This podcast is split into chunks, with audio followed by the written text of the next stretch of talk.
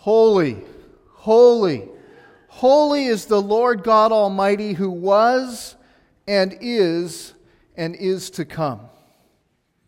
These are the words spoken by the four living creatures around the throne of God, and they never stop repeating Holy, holy, holy is the Lord God Almighty, who was and is and is to come. And as they proclaim this truth, and as they perform this, this act, this service of worship in God's presence.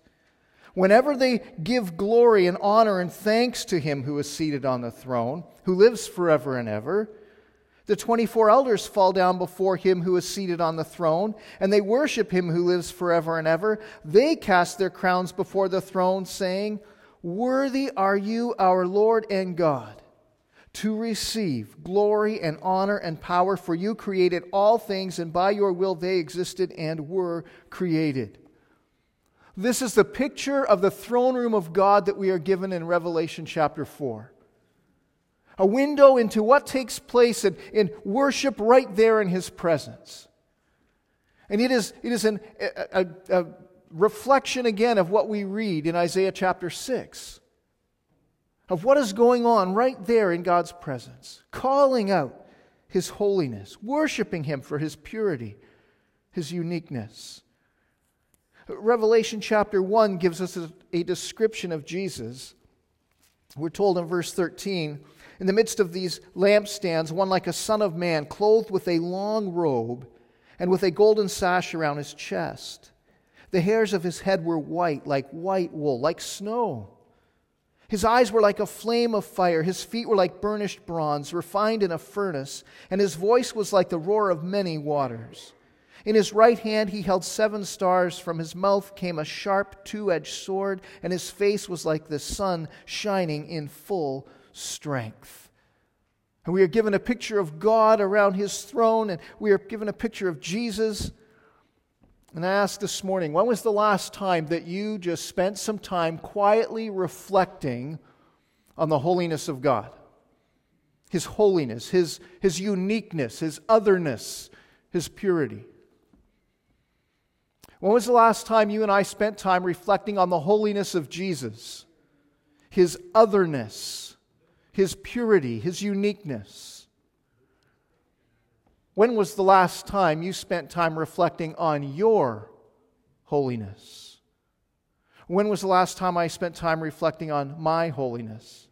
When was the last time we spent time considering and reflecting on our holiness, our otherness, uniqueness, and purity as God's called out people? It was read for us earlier by Andy here from 1 Peter chapter 1, which is a quote from Leviticus, which tells us that beginning to end, the call of God on his people is this Be holy because I am holy. We are called out, but we are called to. We are called out from the world, but we are called to God to be a people for his name. And this God who is holy, holy, holy some feel that's a reference to the, to the Trinity. Uh, in, in Hebrew writing, when you repeat a word like that, in English we just say very, very, very. When you repeat a word like that, you are taking it to another level every time. You are just emphasizing the, the truth and reality of this. And so, this holy, holy, holy God, the one that we serve, He is the one that we honor, that we worship, that we live for, and that we walk with. Amen? He is the one in whose righteousness we stand, and in whose righteousness we are, in fact, called to walk. There's studies being done, have been done, and continue to be done in Canada, and, and uh, reports written on what they're calling the halo effect. And that is the impact of a church on its local community. And, and some church groups, some research groups, the government itself are doing studies called the halo effect. They want to know is there an economic, is there a social impact that a church has on a community because it's there? Now, that's interesting information and something to reflect on. It's interesting to think about that question. If a church was taken out of a community, would the community even notice? It's a good question to ask, isn't it? And while it's good that as a church we help people and we make a difference and we help meet needs that are financial, uh, physical, uh, relational, and emotional, and absolutely and fundamentally spiritual, while it's important that we help and meet these needs, the greatest impact that we will have individually and collectively as a church, as the people of God in this community, is not just our help, it's our holiness. It's our holiness. It's not that just that we help other people, it's that we help other people because we love them because God loves them. It's because we understand what it means to be standing in ultimate need before God and having that need met, and so we are driven to go and reach out and help others and that we are doing it and we want to, to help people, but we also want to share Christ with them. That, that we want to have an impact on this community because we stand out as God's people. And we're not just help and hope, but we are here for Him to be able to make His presence known in this community. His presence through us. We have been studying the book of Revelation this winter, and we've now doubled back and we are walking through the seven letters that Jesus gave to the seven churches of Asia Minor. We saw a couple of weeks ago the heart of the church addressed in the letter to Ephesus. We saw the, the heart of the church addressed there, and then last week we looked in Smyrna and we saw the, the hope of the church being addressed. Today we look at the church in Pergamum, the letter that Jesus has for them, and we'll look at the holiness of the church. And we'll look at its impact and its importance. So let's pray as we come to the Word of God this morning. Father, we want to, we need to hear from you today. We are grateful for your Word and your Spirit and the opportunity to look into your Word now. We pray that you give us ears to hear, hearts to hear, lives to embrace what you have for us. Help us to hear what you have for each of us and for all of us.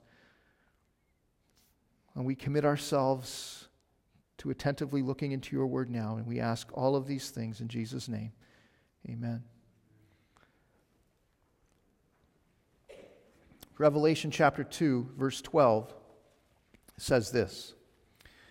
And to the angel of the church in Pergamum, write the words of him who has the sharp, two edged sword.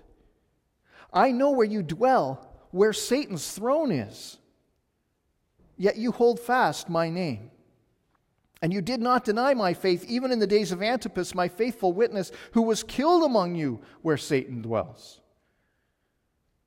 But I have a few things against you you have some there who hold the teaching of Balaam, who taught Balak to put a stumbling block before the sons of Israel, so that they might eat food sacrificed to idols and practice sexual immorality.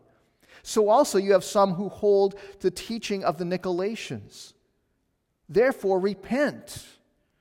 If not, I will come to you soon and war against them with the sword of my mouth. He who has an ear, let him hear what the Spirit says to the churches. To the one who conquers, I will give some of the hidden manna.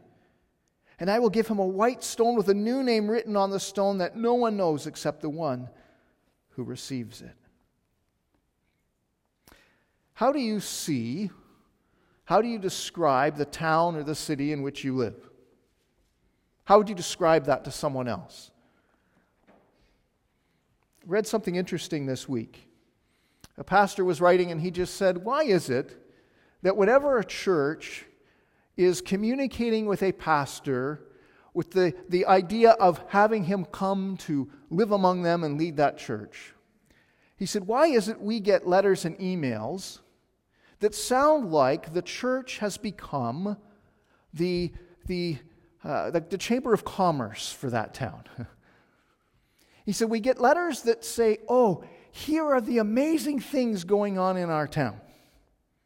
Here's the financial stability of our town. Here's the economic situation. Here are the demographics. Here's who lives here, their ethnic background, the, their age range. Here's who's here. Here are all the wonderful amenities that our town has. If you and your family should come and live among us, we have two pools. Look at all the things that we have. It's wonderful, and we're so close to so many other things. You really do want to come and live here. He said, Why is it no church writes to a potential pastor and says, Our city is a dark spiritual, spiritual place. It is a difficult place to stand for Christ and walk with Him and reach out with the gospel.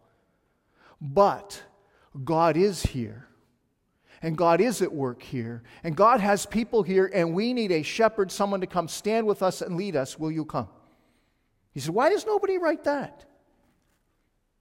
He said, Maybe, maybe it's because as churches we need a more clear and accurate understanding of the places in which we live. And maybe it's because as pastors we might run and hide if somebody wrote us a letter like that. Works both ways, doesn't it? Interesting. Pergamum was the capital of Roman Asia. It was a wealthy city, it was a beautiful city with incredible architecture all around. Pergamum had the largest library of the ancient world, second only to Alexandria in Egypt. In the first century, now think about this no computers, no printers, no copiers, no printing press, even. In the first century, their library had over 200,000 volumes in it. This is an impressive place. It was the capital of Roman Asia, and Rome had given the proconsul of Pergamum the rare uh, privilege, the rare privilege called the power of the sword, which meant that the proconsul of Pergamum was free to execute at will. He had absolute authority and could execute as he saw fit. The name Pergamum or Pergamus means citadel. And it was a city built on this massive hill, a thousand feet high. Around here, we'd call it a mountain, wouldn't we? is huge, and imposing view from all around. You could see this coming from a long way away. At the top of this hill was a massive altar and temple to the god Zeus. This city was full of temples to false gods. It had three large temples specifically to be used in emperor worship, worship of the Roman emperor. And no doubt back then in the first century, you could have found a lot of people in and around Pergamum who would have been well equipped and eager and ready to help to write a travel and tourism ad for Pergamum. This is a place you want to see. I mean, it's amazing. Everything right at our fingertips. You want to be here. But of all the people who would have been willing to write a travel and tourism ad to lure people into Pergamum in the first century, Jesus wasn't one of them. Because here's how he described that city. He said to this church, this group of followers of Christ, he looked at his people and he said, I know where you dwell, where Satan's throne is. Now that's a different view of that city, isn't it? Where Satan's throne is. You see, Pergamum was hostile to followers of Jesus Christ, the one true, living God and Savior. And they lived in this place where Satan's throne is. Now, let me just ask you. We'll see if you remember, all right? This is dangerous. We'll see if you remember. As we started our journey through the book of Revelation, we said that there were four keys for us to understand in order to understand the book the themes and the flow of the book, and in order to understand life itself, in fact. And what was the first key? The throne. The throne. And Jesus looks at Pergamum and he says, I know where you dwell, where Satan's throne is. And the people in that church and the people in the other six churches reading this book, receiving this book, they're going to hear this word come many times. But do you think the people in Pergamum are going to have their ears perked up when they see that Jesus is talking to them and they hear that he understands that we live where Satan's throne is? And they are going to see the throne repeated over and over and over again throughout the book of Revelation. Multiple references to God's throne, and multiple references to Satan's throne. His temporary, doomed throne, which will be ultimately defeated. Do you think when they hear these things and they hear references to Satan's throne later in chapter 13 and 16 and towards the end of the book, do you think that they would go back to this and go, hold it? Satan's throne, right here where we live, it's only temporary. It isn't, in fact, the real throne. Not only that, neither's the one in Rome. Do you think they need that reminder? That encouragement? Absolutely. Absolutely.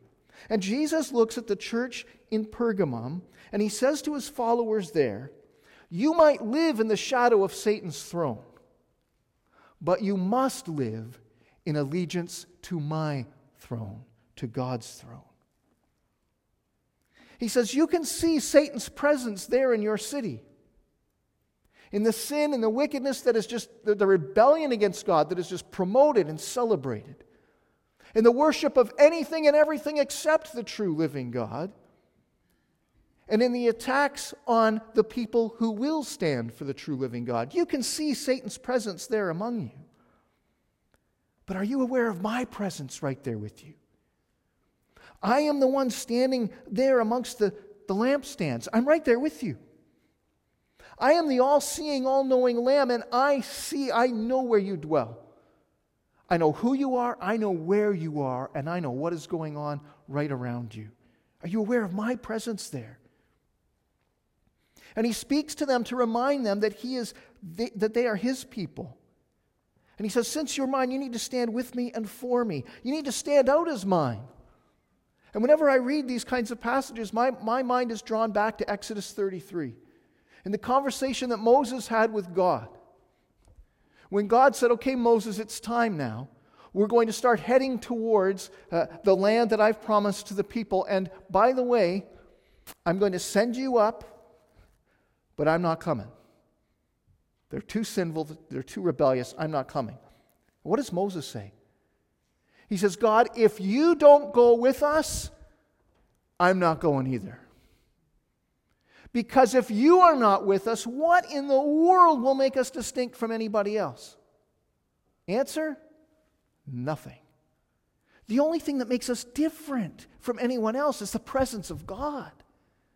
Moses understood that. And Jesus is reminding them of this. And he says, I know where you dwell, and I know that you do, in fact, stand with me and stand for me. You hold fast my name. You did not deny my faith, even in the days of Antipas, my faithful witness, who was killed among you, where Satan dwells. Jesus says there is a price tag to standing out as being mine. And you know it well. And he speaks here of Antipas, his faithful witness, who was killed among you where Satan dwells. Don't you wish we knew more about Antipas? Everything we know about Antipas in Pergamum, I've just read to you. That's all we know. We know he was a, a man who lived in Pergamum in the first century. We know he is our brother in Christ. We know that he lived in a place and at a time when it was a dangerous thing to be an, ally of Jesus, a follower of Jesus, to swear allegiance to Jesus instead of the, the emperor and the false gods around. And we know that in the face of those threats and that intimidation, he stood faithful to Jesus and even gave his life for it. That's all we know about him. If you want to know what you really need to know about Antipas, take a look at the way Jesus describes him. He speaks of Antipas, my faithful witness. Have we heard that phrase before?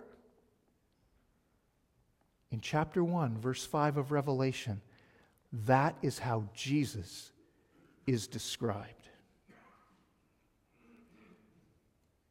Grace to you and peace from him who is and who was and who is to come, and from the seven spirits, the sevenfold spirit who is before his throne, and from Jesus Christ, the faithful witness, the firstborn of the dead. Jesus says, Antipas was faithful even to death like I was, and I will share that description with him. He was my faithful witness. That's all we need to know about Antipas, isn't it? Wow. Wow. Help from the church is often welcome and appreciated in a town.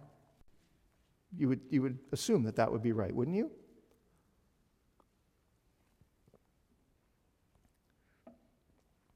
Holiness rarely is. Jesus said in Luke chapter 6, verse 26, Woe to you, that's a term of judgment, by the way. Woe to you when all people speak well of you, for so their fathers did to the false prophets. Everybody thinks you guys are fantastic. That's what they said about the false prophets who led people away from me.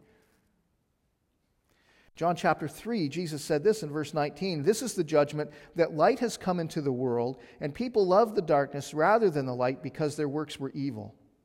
For everyone who does wicked things hates the light and does not come to the light lest his works should be exposed. The impact of our holiness on our community may not be we receive their approval. It may actually be we become a bit of a target. It will be that we stand out. And as we heard from 1 Peter this morning, Peter, in that same letter, he refers to us as strangers and aliens, as travelers and foreigners. We don't belong here. We don't belong here. And that is the challenge for every follower of Jesus, not just in every generation, but every day, isn't it? To wrap our hearts and our heads around that, to say, we don't belong here, I don't belong here, and to remind ourselves so that when we don't fit in, we don't panic and do whatever it takes to fit in. We just say, well, of course we don't fit in, because we don't. We live here, we don't belong here. So the real question, as Jesus commends them for standing out as His, even to the point of death, and even when one of their members, one of the, it may have been their pastor, when one of them among them was killed there, the rest, they, what did they do? They stayed faithful. Even as he commends them, the question that comes is this Which throne has my allegiance? Which throne has my allegiance? Is it the visible, the, the aggressive, the intimidating throne of Satan? Or is it the ultimate throne of God? The everlasting, unchanging, unmovable throne of God. Which one has my allegiance? Which one has yours? Which one has ours? Which throne does my life reflect? Which throne does your life reflect? Which throne does our lives and does our ministry reflect an allegiance to? Jesus looks at the church in Pergamum who had suffered persecution, aggressive intimidation, physical attack, the death of one of their own. And he says, You have been faithful, and that is good. That is good. But, but there's a problem. He said, The problem is you've got a divided church. You see, while some remain faithful, there are others who have gone a different direction. And this is where we get to the importance of holiness, starting in verse 14. Some hold there the teaching of Balaam. Now, if you're reading with us through the, the chronological order of Scripture throughout the year, you just read this past week about Balaam in, November, in uh, Numbers 22 and 23. And Balaam, by the way, the Hebrew name Balaam means conqueror of the people. Do you know what the, the Greek word Nicolaitan means? Same thing. Interesting. Balaam, way, way back, devised a plan for the daughters of the Moabites to seduce the men of Israel and thereby lead them into eating the food sacrificed to idols, sacrificing to those idols, worshiping Baal Peor, the false god. That was his plan, was to lure the men of Israel away. And it seems that the plan of the Nicolaitans and the belief of the Nicolaitans it was very similar. It was there to deceive, trying to seduce the church into a cultural shift. What Satan could, accomplish, could not accomplish through the front door, through intimidation and attacks and persecution and violence and threats, he instead accomplished from within by planting some false teaching. And Jesus said, There in Pergamum, you have some amongst you who hold to the teaching of Balaam, and some who hold to the teaching of the Nicolaitans. Now, that eating food sacrificed to idols, some of you are going to say, Oh, Steve, Paul talked about that, and that, that's okay. You've got to process it. We're not talking here about purchasing meat in the market and not knowing where it came from and all that kind of thing. It certainly appears that what we're talking about here is not just eating food that had been sacrificed to idols at some point, but rather that you are engaging in those banquets, those celebrations, those parties, those feasts held in the honor of those false gods, as that food is sacrificed to them. And, and this sexual immorality, while that is a, a, a broad term, yes, Scripture reported, repeatedly warns us against that in all of its forms. Here, this seems to be again directed at the activities and rituals that were conducted in the name, in the honor, in the worship of, and in allegiance to these false gods. And the problem with the church in Pergamum was this that there were some there who engaged in this, who held to this teaching. There were some there that said, This is okay. We can do both. We can come on Sunday and sing songs of praise to Jesus and swear allegiance to Jesus and, and be encouraged in following Him. And then during the week, we can do the same thing to false gods out there in our community. There are some who held to that. And the problem is that while some held to that, the, the other problem is this the rest tolerated it, they put up with it. Maybe they were tired. I mean, maybe they came to church and they said, You know, we've been fighting the battle out there all week. I've been hearing it from people all week. I've been attacked this week. I, I, we've seen all the, all, all the oppression and the, and the persecution that comes from out there. It's a battle just to survive the week. When I come to church on Sunday, I just don't have energy for going another round. So maybe when I come here, I just want to love everybody here. I just want to be loved by everybody here finally. And can we just uh, take a breath and, and let our guard down a bit? Or maybe when it, whenever it was brought up, some would say, well, it's just a bit. I mean, they only do it occasionally, you know, when they have those, those annual feasts or something. So it's just an occasional thing. It's not like it's every day. Maybe some said, you know, it's just not worth the conflict. Peace at any cost. And while the church in Ephesus had pure doctrine, pure teaching, and yet that was done with no heart for God and each other, and there was no love going on there, Pergamum said, you know, we're already under attack all the time. Let's just, let's just throw open our arms and love everybody here, and we won't worry about the, the, the false teaching. Doctrine, hey, whatever. We'll just, we'll just work through this together. Maybe some were just trying to survive the day and come to some way of having a, some form of a peaceful coexistence with Rome. Maybe we can make this work. Maybe some said, I love Jesus. I want forgiveness and life in his name. I believe he's the Son of God. I'm going to follow Jesus. I'm just adding a few of these other things along the way to fit in. To fit in. So I don't draw attention to myself. So I don't have my, myself and my family attacked and marginalized. So that I can participate economically, as we heard last week. So that I can feed myself and my family. Just, just I don't want to stand out. But the whole point of holiness is we stand out. Holy, holy, holy is the Lord God Almighty. You be holy because I am holy. That set apart, that God is in His own category, and He calls us out to come and stand with Him and be His. And so, holiness is not, we're going to give you a card on the way out this morning, a little laminated card for you to put in your wallet that has, that has a, a, a checklist of everything not to do this week, and on the other side, everything you should do this week. We haven't developed an app for that so that you've just got it at your fingertips. Holiness is this mindset that understands that I have been set aside by God. I have been set aside to God. I've been set aside for God's purposes. That's what holiness is.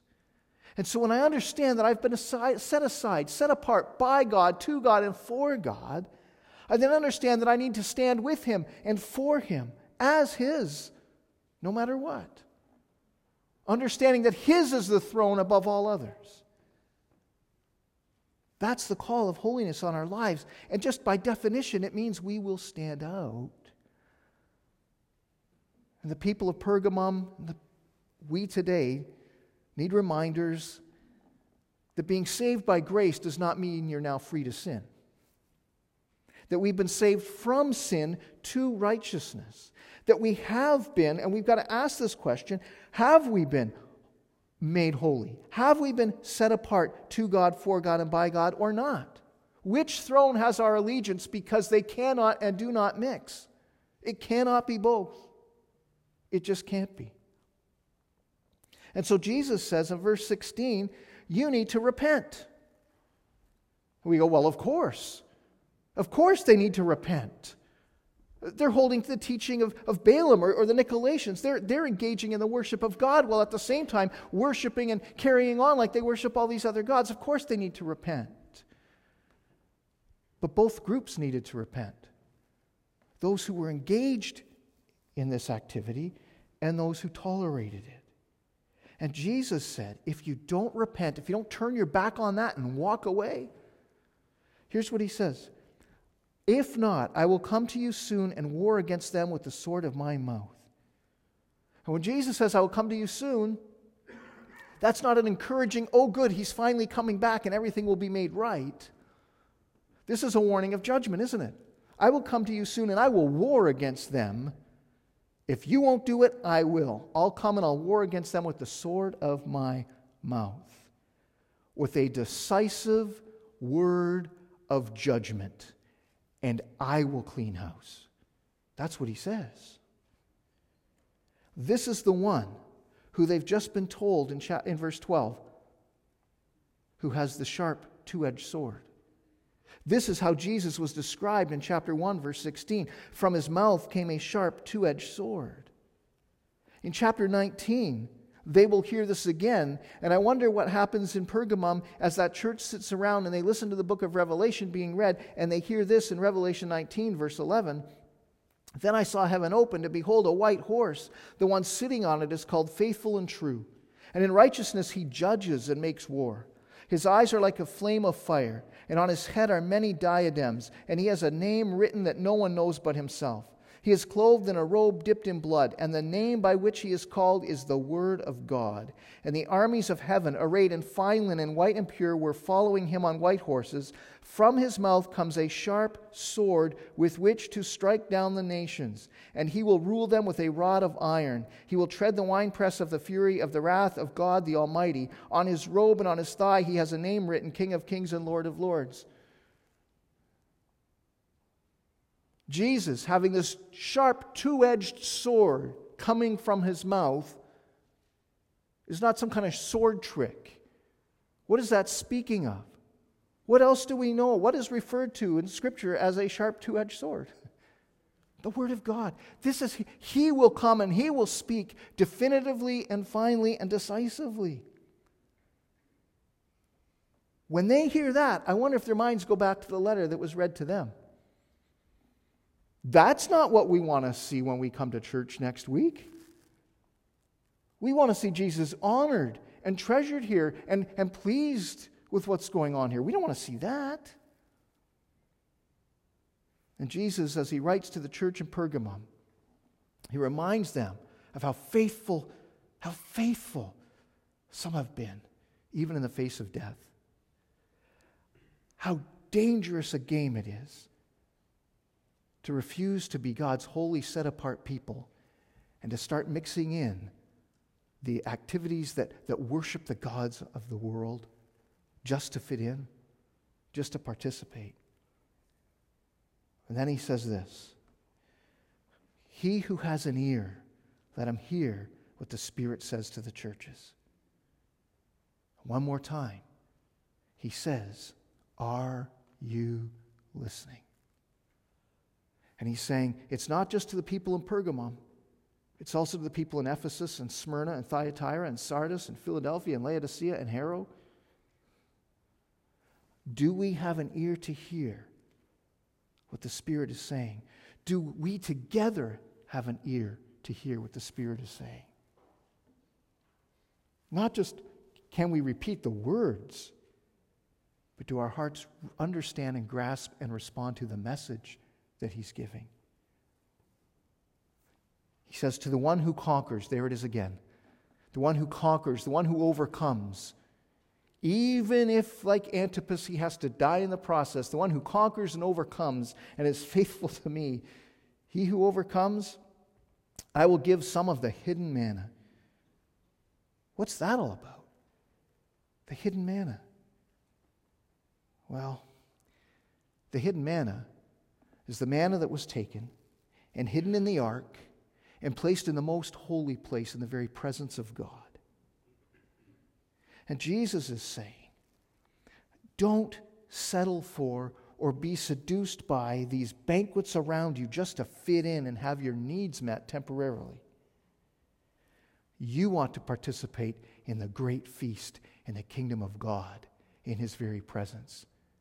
And I'm the only one that can make that happen. You come as mine. You come to me, you walk with me, and that's where your, your needs will be met. People would give in to idolatry and to this process because their economic needs were tied to it. Their economic well being was tied to it. And so they said, if that's what it takes, that's what we'll do. And like a, like a baby swatting away the bottle that's coming as they cry in a fit of hunger and trying to stuff a stuffed toy in there instead. We're so frantic about our needs that we're grabbing at whatever's closest and refusing that which Jesus says is what you really need. And he says to the people of Pergamum, To he who overcomes, I will give to eat of the, the hidden manna. And that's not all. And I will give him a white stone. What's that? There's a lot of discussion and debate around that. I, I, I think it is probably these white stones that they would give, they'd give these little white stones with things etched on them as invitations to banquets and occasions. And you would come and you would bring it, and it was an invitation and also your token to come in. I wonder if Jesus is saying, You want an invite to a banquet? I'll show you a banquet. And as we read in Revelation 19, Blessed are those who are invited to the marriage supper of the Lamb. And he says, I will give you of the hidden manna. I will invite you to the very marriage supper of the Lamb. Do not be distracted and diverted. And he says, That white stone, it's going to have a new name written on the stone that no one knows except the one who receives it. Now, think about this. You have a name you have a name by which you are known. And, and it's more, it's longer and more formal the less people know you. So people at a distance, uh, I hate to bring this up, but it's coming into tax season, right? people like, say, the government. They want your full name, first, middle, and last, please. That's how they know you. People who work with you, people who maybe shop in the same place as you, people who live on your block, uh, they might know you just by first and last name. People that you engage with regularly, they know you by your first name. Some of them may even shorten it down to the chagrin of your mother. But they'll shorten it down. Why? Because they're familiar, they're connected. That's some that you are really connected with, they have a totally different name. They've got a nickname for you that makes sense to you, them, and like three other people on the planet, right? Anybody else hears that, they go, Why are you call- they calling you that? Oh, that's a long story. Right? Just a nickname. But, but we know each other that well that we've got those names. Do you realize that if you are a child of God, a follower of Christ right here this morning, God has a name for you. You. And for you. That only He knows. But that's how He knows you, and that's what He calls you. And one day He's going to let you in on that. And that will be the name He calls you. Wow. Don't worry about people that don't want you. God Himself has a name for you. You are so special to Him as His child. He knows you, He's waiting for you. You are invited to His banquet where you will be called by the name only you and He will know. Is that an amazing thing? A few years ago, the Associated Press ran a detailed story.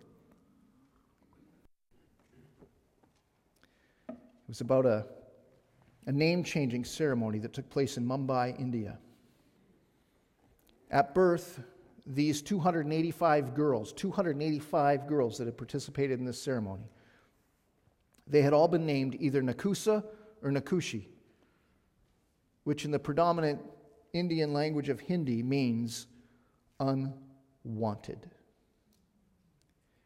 They've been named this by their families because in India, families often value sons much more than daughters.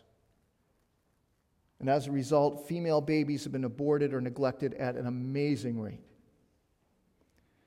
But this renaming ceremony, this was held as an attempt to give these girls a new, fresh identity. The article said the 285 girls, wearing their best outfits, with barrettes in their hair and braids and bows, they lined up one by one to come up to the front and receive the certificate with their new name on it, along with a, a bouquet of flowers. Some of the girls had chosen new names for themselves that meant prosperous, or beautiful, or good. One even had a name that meant very tough. One girl who had been named Nakusa, unwanted by her grandfather and his disappointment at her birth, said to the reporter, now at school? Now at school, my classmates and friends will be calling me by this new name. That makes me happy. I'm not unwanted anymore. It does not matter how the world around you treats you. And whether they say you're set apart by God and to God and for God and you don't fit in around here, you're just not welcome. Whether they make up all kinds of derisive names about you, it just doesn't matter because there is one who says, I know you. I love you. I have redeemed you. And I got a place for you at my table. And I've got a name for you. I've got a name for you nobody else even knows. That's a precious thing, friends. Jesus looks at the church in Pergamum and he says, with all of this in mind, be faithful. Keep on standing. Be faithful. But together, you must also be holy. And you must have allegiance to the right throne. Don't cower in the shadow of this throne when, when the throne of God is so much greater and, and it's eternal and it's above this throne. You must have allegiance to the right throne. And you will be welcomed home when you conquer, when you overcome, when you endure to the end, as mine, for me, as my people, you will be welcomed home to my table, to my banquet. Right there in the presence of God in the holy place, you will receive from the hidden manna. You'll be welcomed in, and you'll be called by the name that you are known by there. Don't worry about what they call you here. And it will all take place not in a city where Satan dwells, but in the place where now the dwelling place of God is with man. And he will dwell with them, and they will be his people, and God himself will be with them and be their God. So, which throne has my allegiance? Which throne has yours? Which throne has ours?